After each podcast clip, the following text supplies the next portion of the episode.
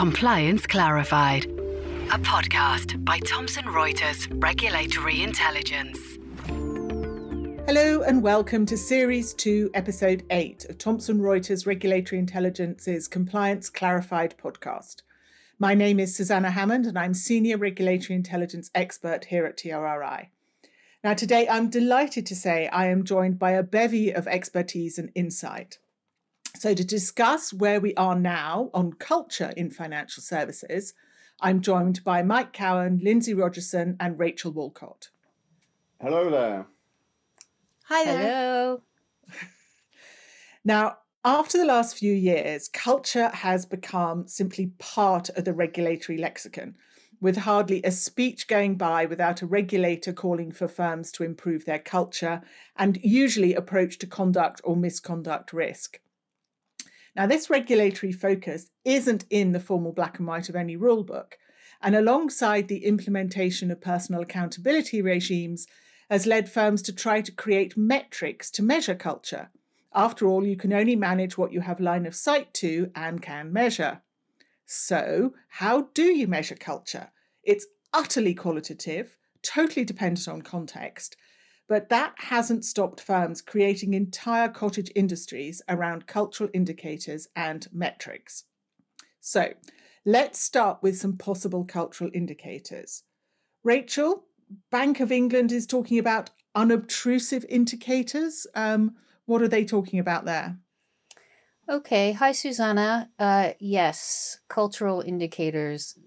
Super interesting. And just before we get to the PRA Bank of England paper, I just wanted to note that there, in my opinion, is a profound gap between what firms and regulators consider to be cultural indicators.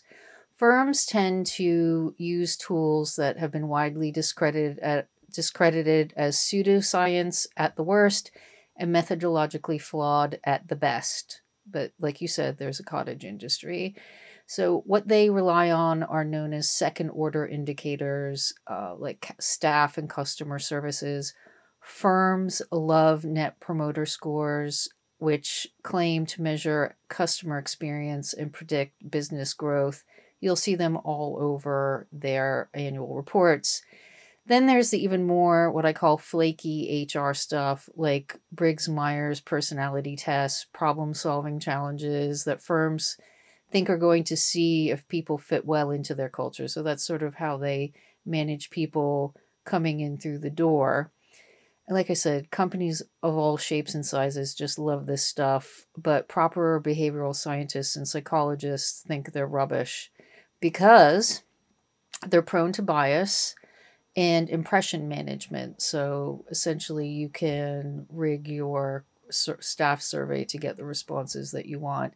And critics will say they're not representative, that people who respond to this stuff, you know, tend to be self-selective. And furthermore, people think that the culture they're in is normal. They have no idea that it might be terrible or might be great. They just think this is the way it is.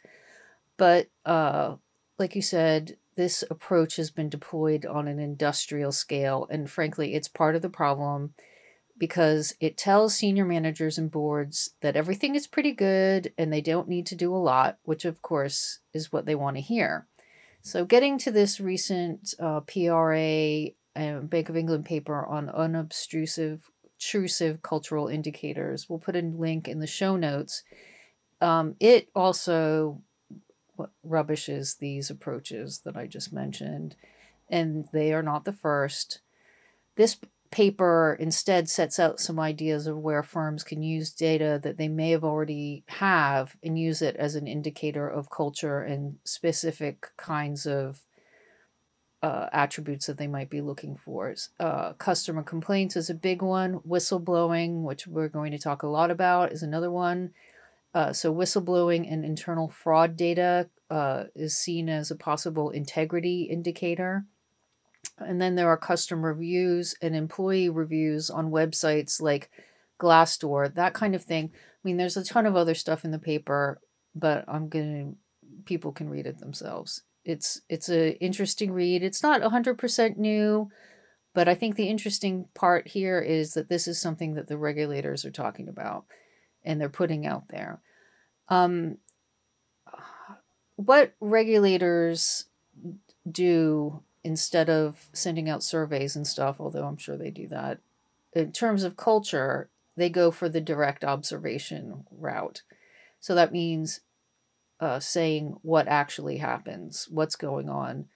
So based on conversations I've had with former regulators, I can tell you that a good supervisor is judging a firm's culture all the time.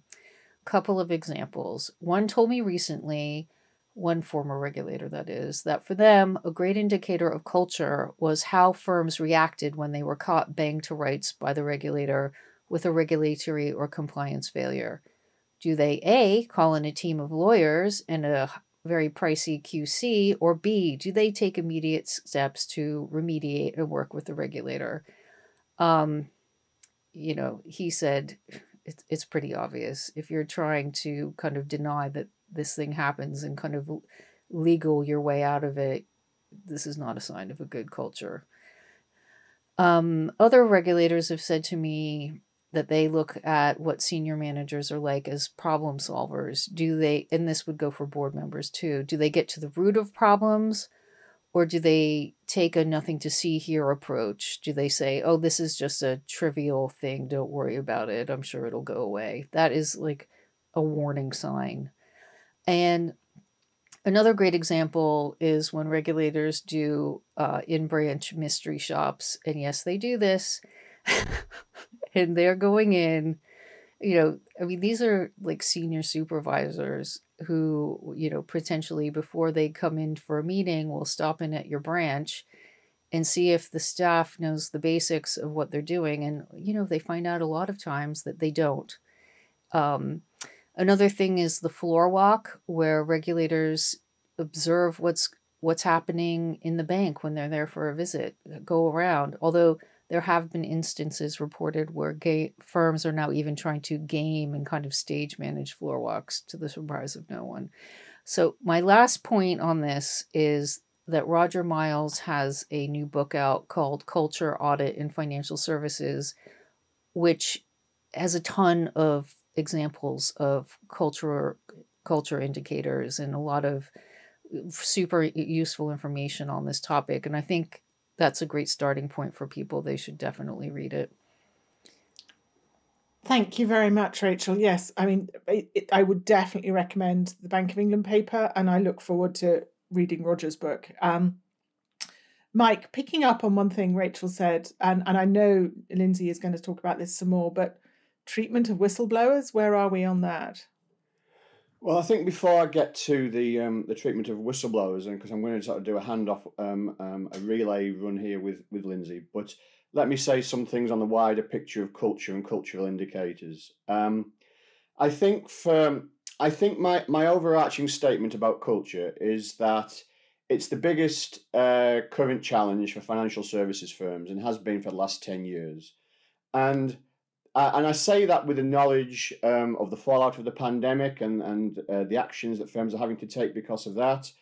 And also that since the global financial crisis, regulators have been looking at balance sheets and too big to fails and recovery and resolution and all that good stuff on the balance sheet side of things. But yet I still come to the conclusion that culture is the biggest challenge that financial services firms have to face at the moment. And I suppose that the reason for that is that for the most part, as both you and Rachel have alluded to, that a lot of culture and in particular indicators are intangibles. And financial services firms don't do well when it comes to intangibles.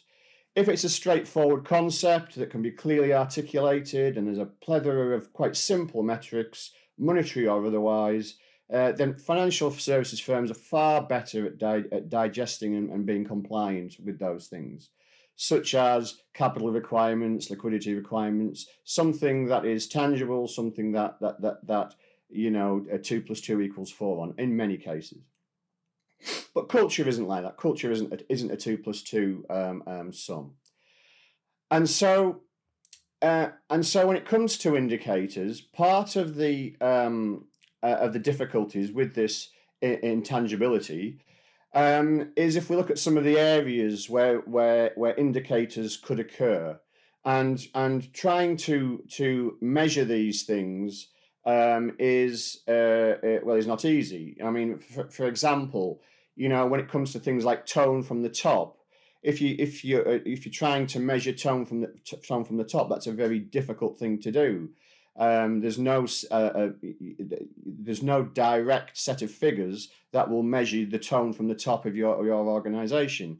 And in fact, in recent years, perhaps tone from the top has moved on, you know, I mean, because the regulators have been pushing the tone from the top message right from the get-go on culture and conduct. And so the boards of financial services firms are getting that message. But actually, the problem with culture and conduct and that sort of thing then goes a level down, and it's tone from the middle. The middle management of the firm, are they getting the message? But again, the concept still, the problem still occurs, is how do you measure culture within that middle management? What are the indicators of good culture within a firm? Reconciling the strategy and the culture. And just for clarity, let me go back slightly and just reaffirm the definition that you placed in the introduction, Susanna.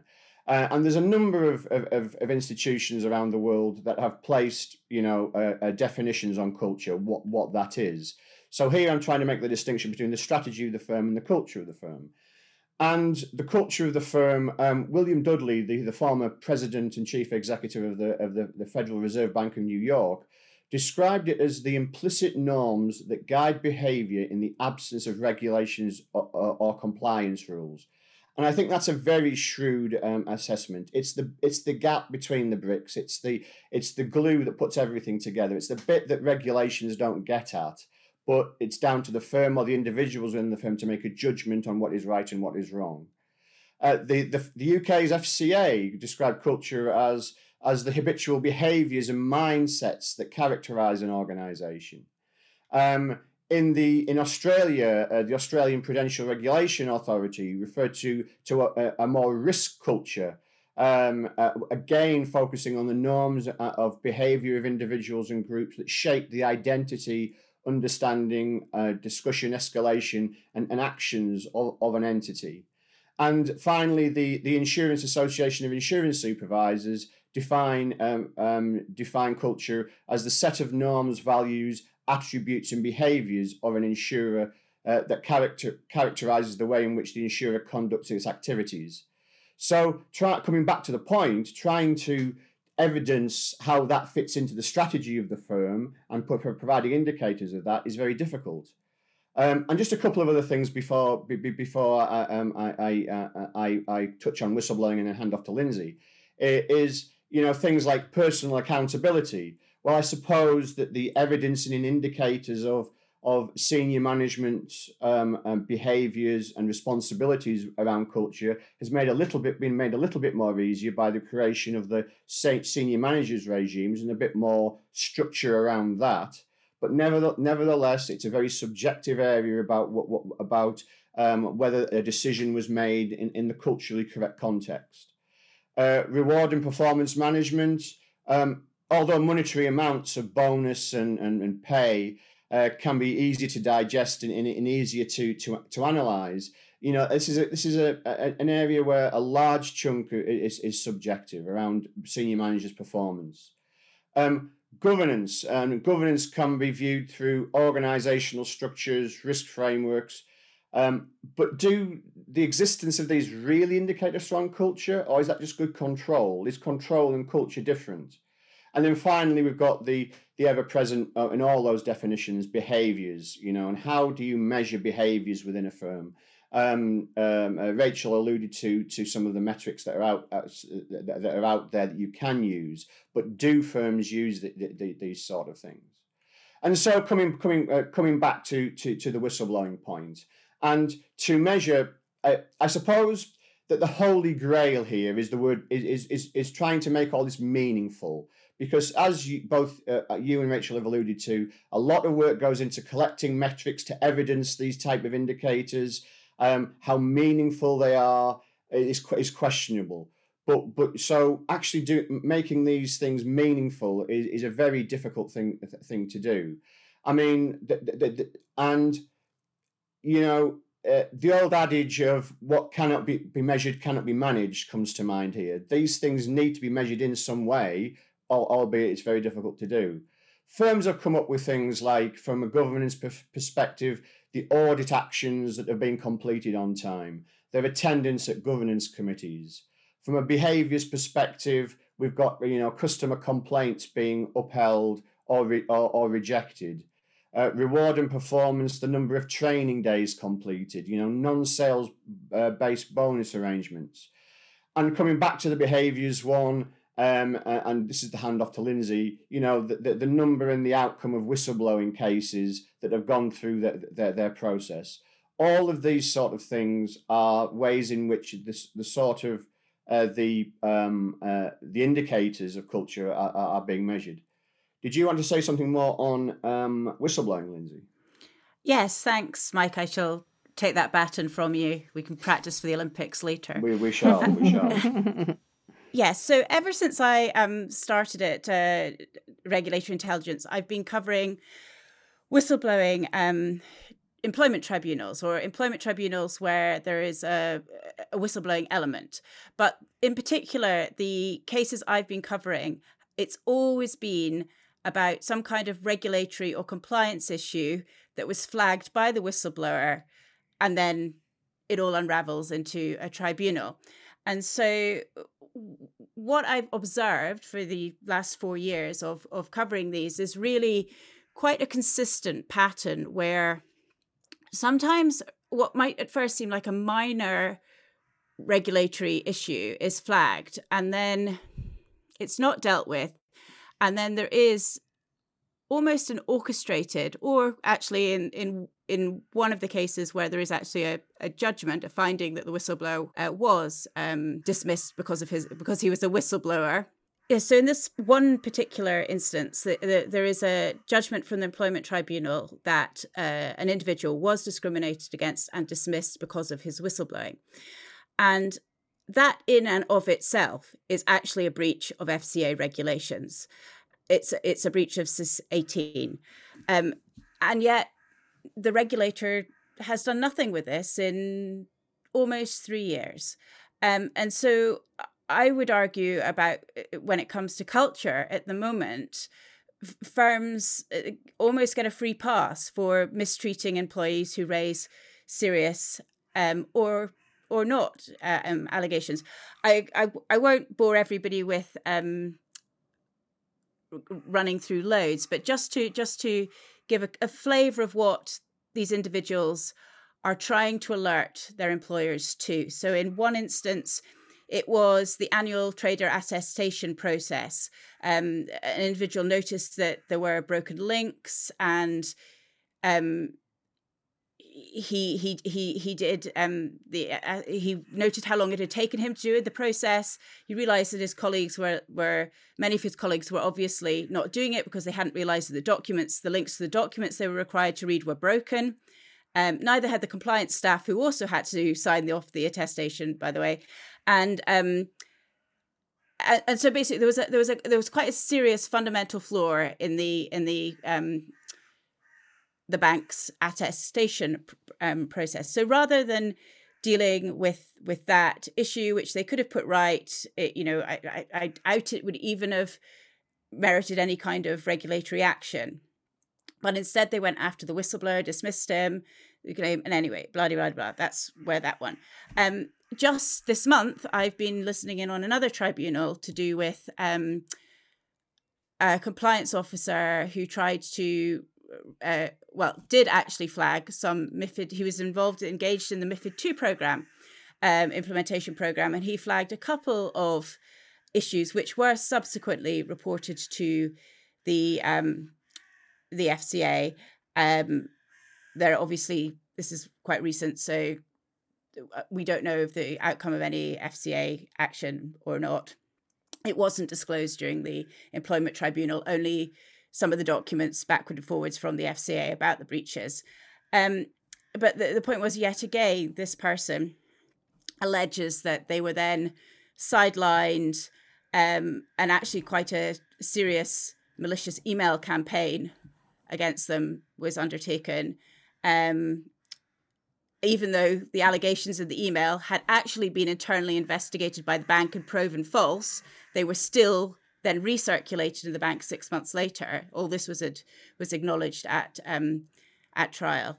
So the point is there's a history of literally shooting the messenger rather than addressing the issues that are raised, and so that is a concern, and it is a concern for various reasons, because as Mike said in the Mike referred to the ISAS draft document, which is out for consultation right now. It's paragraph 68 of that says examples of how firms can demonstrate a good culture include having an internal forum for staff to speak openly about their job challenges without fear of recrimination, and an effective whistleblowing mechanism that preserves staff confidentiality, and management proactively engage in dialogue and taking steps to make necessary adjustments.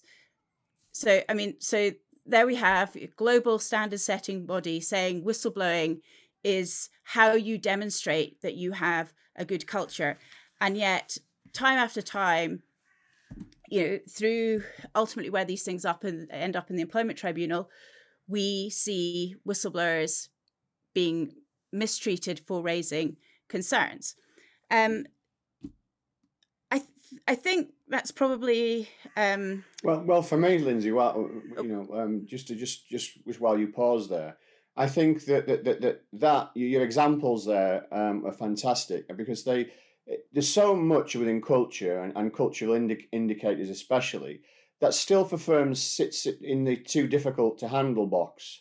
There's things firms talk about promoting a message of doing the right thing, without really explaining what that means and what evidence is that, what indicates doing the right thing is for them. Evidence in the impact of culture on things like strategic decision-making. So often that still falls back on our human understanding of what is right and wrong. And as you've just demonstrated, that gets skewed in a business sense. And training and communication messages can be confused. And if that core fundamental definition or thought of what culture is in a firm isn't clear, simple, and people buy into it, I think there's your examples for me just still prove that firms still have a problem with articulating, indicating, and measuring what good culture is all about. Yeah. I know Rachel wants to come in too, but I just wanted to give one more concrete sort of cultural horror story from the most recent tribunal.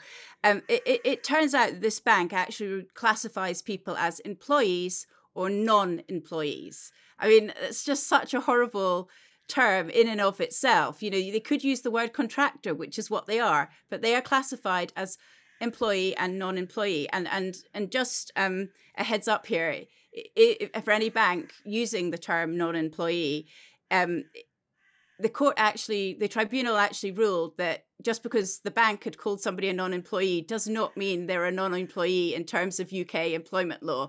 So it was just an interesting aside. But Rachel, you wanted to say something?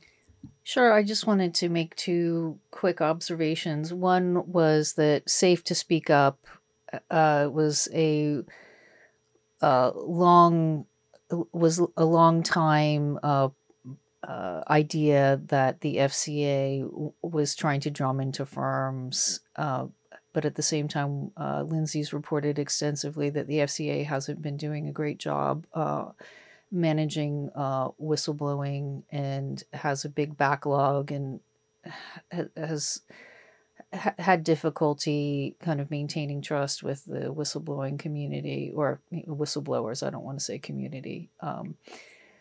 Then the other point I wanted to pick up on is that whistleblowing is also a good sign that what actually happens at your firm does not, like Mike said, is inconsistent with your values and your statement about what you think your culture is.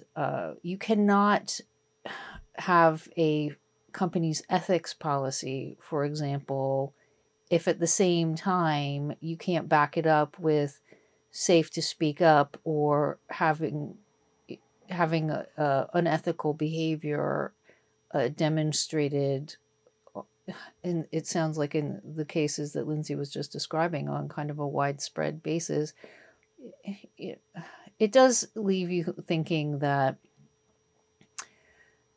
the approach that banks have taken thus far lacks integrity and is more of virtue signaling and PR campaigns. Yeah, no, absolutely. And I don't want to hijack the entire podcast to talk about whistleblowing. And I do have some pointers later on, more constructive. I just want to add one more thing. Rachel earlier on mentioned that, there was this approach of bring in the expensive lawyers as one of an option. I would caution in the whistleblowing sphere that if you do bring in the very expensive lawyers, you better make sure that they are actually being honest and upfront with the employee that they are investigating, that that they are the companies, they are there for the employer and not the employee. I have read one judgment in a case where the evidence given by very senior people, including the CEO in the bank, said that they had never said one thing about who the lawyers were there to investigate. Unfortunately for them, the employee had the wherewithal to record the conversations, which were then played to the judge. She was not happy. So I'm just laying that out there about, accountability and honesty. And I would add into that, it's all about the firm and the senior managers in the firm actually taking responsibility for their actions or indeed inactions. And that, for me, absolutely goes to the heart of culture. If you can't take responsibility for your actions, how can that ever be a positive culture in action?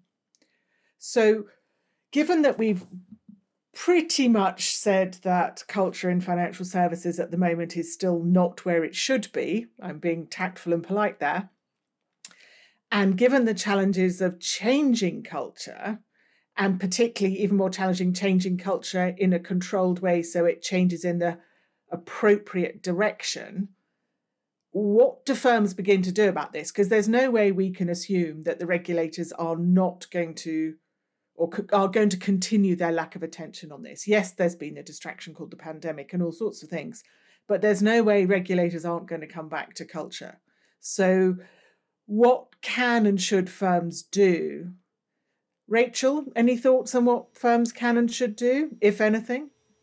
Well, I am pretty skeptical about this whole thing. I think it's a great idea. I think there are definitely indicators that firms should be picking up on that are pretty obvious, but you need to want to see this stuff.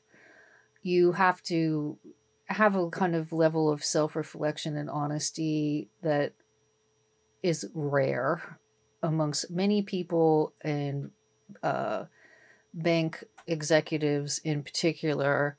And I think a good place to start with this would be changing the remuneration policy. You can't say that you have values that are linked to social things and helping your customers and doing all this great stuff if really your culture is all about the bottom line. And I think for the majority of banks, it is all about the bottom line. Now, what I think it's going to take is a generational change, because I'm very skeptical of the idea that a culture can just change on a dime. If you think about it in the broader context of the world around us, culture change happens in reaction to something. You know, people start behaving differently for a reason. I don't think because regulators say so, that doesn't seem to be a big enough of a reason. For example, look how long it's taken us to get our heads around how we might need to change the way we live and run our lives because of climate change. It's taken forever. And bank cultures, in some respects, really reflect the cultures in the communities they serve. So, you know, stereotypes to follow, but, you know, in the broad sense, we have a older generation who is now, quote unquote, in charge in the world. They are very skeptical about things like climate change and racial justice and, you know, gender issues, things like that. And we have the same population of graybeards and blue rinses in the bank boardroom who basically don't think there's anything wrong with the banks. They look at the past with rosy-tinted spectacles that block out things like PPI, the Great Financial Crisis, horrible mistreatment of small and medium business customers, and lots of mortgage prisoners. And on a more, so they have this idealized idea of the past, and, you know, on a deeper level, they're really blind to some of the bad things that are in their past, like, you know, connections to slave trade and other not nice things. They see themselves as successful, wealthy companies who have been around for a long time. That to them is a symbol of a good culture. They're not interested in what Gen X and Gen Z people think. And based on their attempts to get to grips with what the FCA would like, it's clear they just don't get it. You can't just say, oh, we have values, you know, that we want to be good people and help save the world and everything, when you're letting your customers down, treating your employees like dirt, and not taking compliance seriously and letting criminals money launder through your institutions. Long story short, this is going to be a long wait for some more enlightened people to come into banking, if the banks are even able to recruit these people. Yeah, well, I was going to say, it's very depressing, actually. Well, I mean, look at the world around us. I mean, people have their heels stuck in. I'm not arguing, Rachel, not at all. In fact, I was going to say I agree. As depressing as it is, I agree with your points around your skepticism and your generational point. I do think personally that this is a generational thing. Look, we've had 10 plus years now of the Financial Conduct Authority and conduct authorities around the world. Conduct, obviously, culture is a big part of it, and there's been a lot of work and a lot of good stuff done by the regulators, but it just simply isn't happening quite as it should. I actually don't think that culture is a framework like a control framework or a risk framework or a prudential type capital framework. I think culture is much more malleable than that, and I think what has tried to happen as well intentioned as it has been, what has tried to happen in the last 10 whatever it is years, is they've tried to turn conduct into a framework, into a risk and control framework, when that only answers part of that particular problem. And as you've said, Rachel, to get the full bang for buck here, there needs to be a mindset change. There needs to be a change at both the firm thinking and the regulators thinking. From a firm, for example, the old define, measure, monitor, review, and then learn lessons approach just simply is just too it just doesn't quite fit the bill, if you see what I mean. As valuable and as much merit as that approach has, it just doesn't quite answer the cultural questions that are being posed. Now, hopefully, you know, the things in the industry that are happening will change firms' culture naturally, and people and things will start to change. But as you said, it is a generational thing. Finally, let me make one point, because I know Lindsay's got something to say on this, is that, you know, it's not only change at the firm level, because the financial services firms, the banks, etc., will generally react to whatever the regulator wants them to do. And that's part of this intangibility where culture conduct isn't something that a regulator can tell somebody what to do. So from the regulatory perspective, you know, the Twin Peaks approach adopted by many countries following the global financial crisis focused on prudential and conduct as separate issues. And, you know, a lot of jurisdictions modeled their regulatory approach on that. But for all that focus, and the subsequent work that I've mentioned that the conduct regulators have done, you know, there's still little financial impact for a firm on culture within firms. Now let me clarify that, because what I'm not talking about is enforcement actions where, yes, I completely appreciate there's been significant fines over the years for poor conduct, for poor culture within firms that have led to significant customer market, operational impacts. But, you know, the more routine, but for the prudential side of things, there is a lot been happening on the capital liquidity, interest rate type front.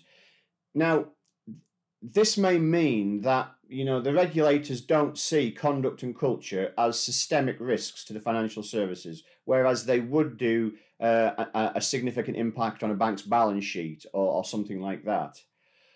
And that's great. But there's no doubt that a series of thresholds or some form of requirements similar to a capital approach, similar to a liquidity approach, but for culture and conduct, would focus firms' minds more on the cultural deficiencies within the industry.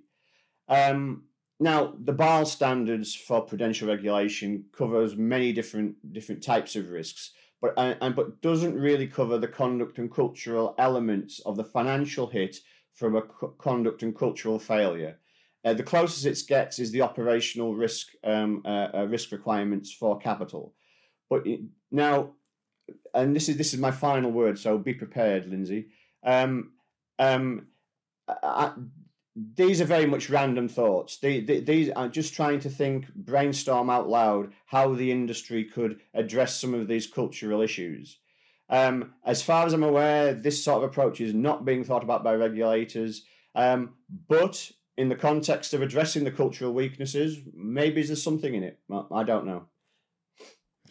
No, you make very interesting points, Mike. As does Rachel. I guess when I said it was depressing, what I meant was I'm not prepared to wait a generation for this to change. You know, everybody is capable of change. Whether they are dragged to it, kicking and screaming, or not, is a different matter. And I think to get back on my soapbox about whistleblowing, there are some concrete things that could be done right now within the existing rules.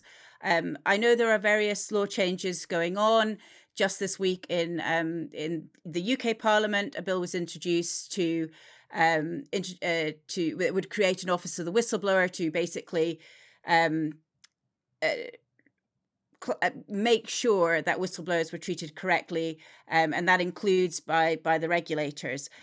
But let's be clear, the UK actually has some pretty stringent whistleblowing regulations as it is. You know, CIS-18 is quite clear about what should happen if a firm mistreats a whistleblower, up to and including them being dismissed. That has never happened. Okay, that firms themselves, you know, have not done that. So, you know, that's one thing. They're not doing it themselves. I would heartily recommend any firm that is involved in a whistleblowing employment tribunal pays for a transcript of the proceedings, and their compliance teams sit down and actually read what is being said, you know, about the culture in their firms and take note. You know, whether the case reaches a conclusion or not. And I've seen several where the whistleblower has just given up when faced with very expensive lawyers, you know, because they for the most part are litigants in person. So that's one. And then right behind that, you know, the FCA really has to step up and do something, especially where it's got judgments that say, you know, an individual was dismissed because they were a whistleblower. You enforce your own regulations. You know, these will, you know, you only have to do it once or twice. And the flip side of that is when a lot of very senior industry people said quite publicly that the action taken against Jess Staley was not sufficient, and they said it would act as a signal that the regulator did not take whistleblowing seriously. And, you know, you have to say that call was right. But I just want to quickly flag a couple more points. There is an ISO 37002 draft out at the moment, which was actually, one of the writers was a chap called Andrew Samuels, who was in the whistleblowing department in the team at Barclays that caught Jess Staley. And so some of the learnings from how they caught him are in that ISO. So that's out. Firms, you know, read it. I will put a link to it in the show notes. Likewise, the EU whistleblowing directive, I know it's not called that. It's called the Directive on the Protection of Persons Who Report Breaches of Union Law. Again, that should be in force across the EU by December. It flips the burden of proof, which is an interesting concept. So employers have to prove that they have not discriminated a whistleblower. So that means record keeping, etc., which I know from the employment tribunals I've covered, notes of meetings, of key meetings, cannot be produced. They don't exist. Mobile phones suddenly go missing or are gifted to people's children. I kid you not. You know, so, you know, the burden of proof aspect, which again is something that the UK lawmakers are thinking about in terms of reviewing UK law. But on the positive side, I want to recommend, and I'll pop it in the show notes, there's a paper by Kyle Walsh and Stephen Stubben. I apologise if I've butchered his name. It's called "Throw Out Your Assumptions About Whistleblowers," and I really would recommend reading it because they evidence that actually that whistleblowing is an essential part of a healthy firm culture, and also in reduce the more. And they reviewed, I think it was like something like 2 million whistleblowing reports from 1,200 firms, and it showed what they could track was that the more internal whistleblowing reports that firms had, the fewer regulatory fines they ended up having. I'm not doing the paper justice, but it's worth the read, and I'll put it in the show notes. But so whistleblowing, it's called whistleblowing, but actually it's just employees pointing out for the most part that something is not right. You know, those kind of notifications can be very helpful to firms in becoming better at what they do. And I will leave it there, Susanna. Thank you. Yes. I mean, I think leveraging any kind of speaking up has to be a positive for firms, but they have to see it as a positive. And we're back to taking responsibility. They have to take responsibility that, unsurprisingly, it's not perfect. Therefore, something needs to change.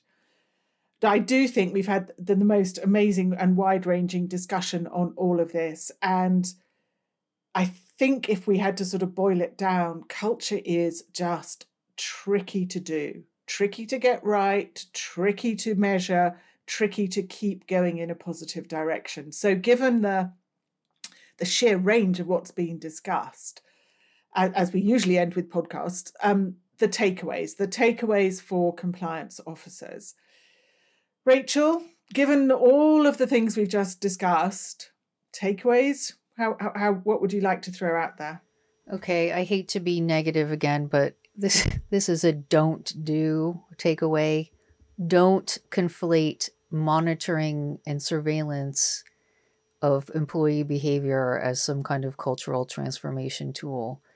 This has essentially corporate spying and monitoring in the name of making sure that our employees are following all the various rules has become really normal. And part of that's because it's been mandated by regulators through market abuse regulation, etc.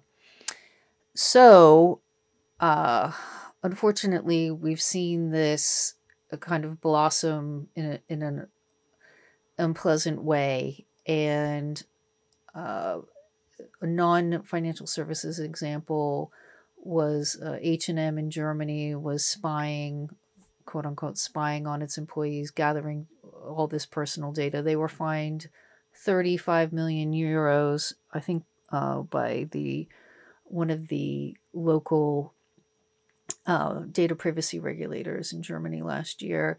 Barclays tried to roll out some very intrusive employee surveillance technology that went down like a lead balloon, and I think it's being investigated now by the UK's Information Commissioner's Office. But the real point here is that surveillance is bad for your firm's culture. I've written about this many times. It creates a trust-free environment. If you are systematically surveilling your employees, you are sending the message to them that you do not trust them. That is not good for culture. And people should know that this kind of management has roots in some pretty sinister places, like the East German Stasi and other authoritarian regimes. It's also been traced back to practices that were started on U.S. cotton tobacco plantations to monitor slaves. So these are all humongously negative things, but they've become super popular because tech firms are selling you this stuff as a some kind of solution. It's not. You are just causing yourself a lot. This is going to cause a lot of unintended consequences because people are going to move off surveil channels very quickly. And they're going to have bad feelings about the workplace. Thank you. Yes, I mean, and another very recent example is IKEA France, where not only was the firm fined, but the chief executive of IKEA France was fired and personally fined $200,000. So it does come home to bite people really pretty hard. Mike, takeaways from all of this? So very briefly, I think that culture and the approach to culture needs to have the mindset developed based on the last 10 years of conduct regulation, perhaps, both by the firms and by the regulators. I think that what's happened in the last 10 years has been a good base, but for me, isn't quite there yet, and we need to develop that further and change the bits that we need to. I think that the key to the second point here is the key is meaningful.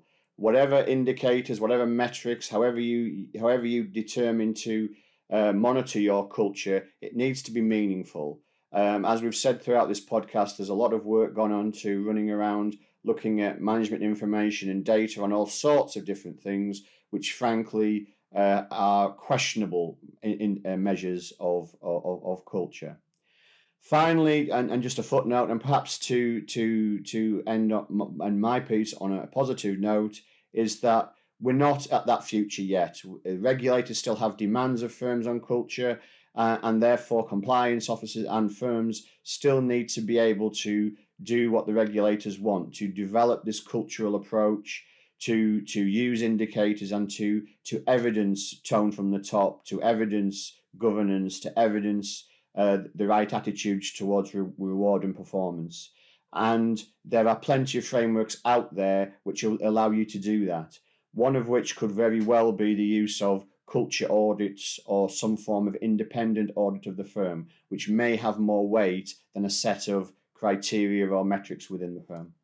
Thank you, Mike. Yes, I think anything you can meaningfully do to measure something qualitative, really go to town on, because that will give you the best insight possible and indeed the best evidence that you are doing the right things in the right way. So, Lindsay, what about you? Takeaways for compliance officers?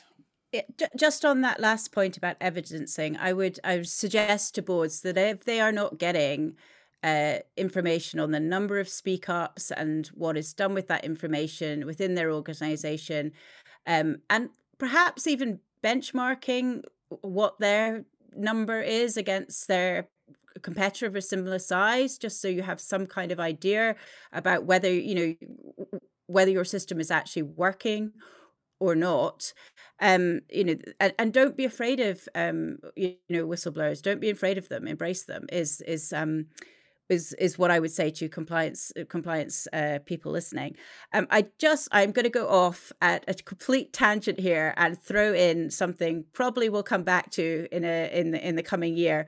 But I think a big culture thing in the next 12 months will be how firms get their employees back into the office or implement hybrid working, etc. We're already starting to see, a split, actually. UBS have said, I think the mass majority of their employees, their workforce, can work from home at least part of the time. Whereas you've got the predominantly US banks saying, no, get back in the office now.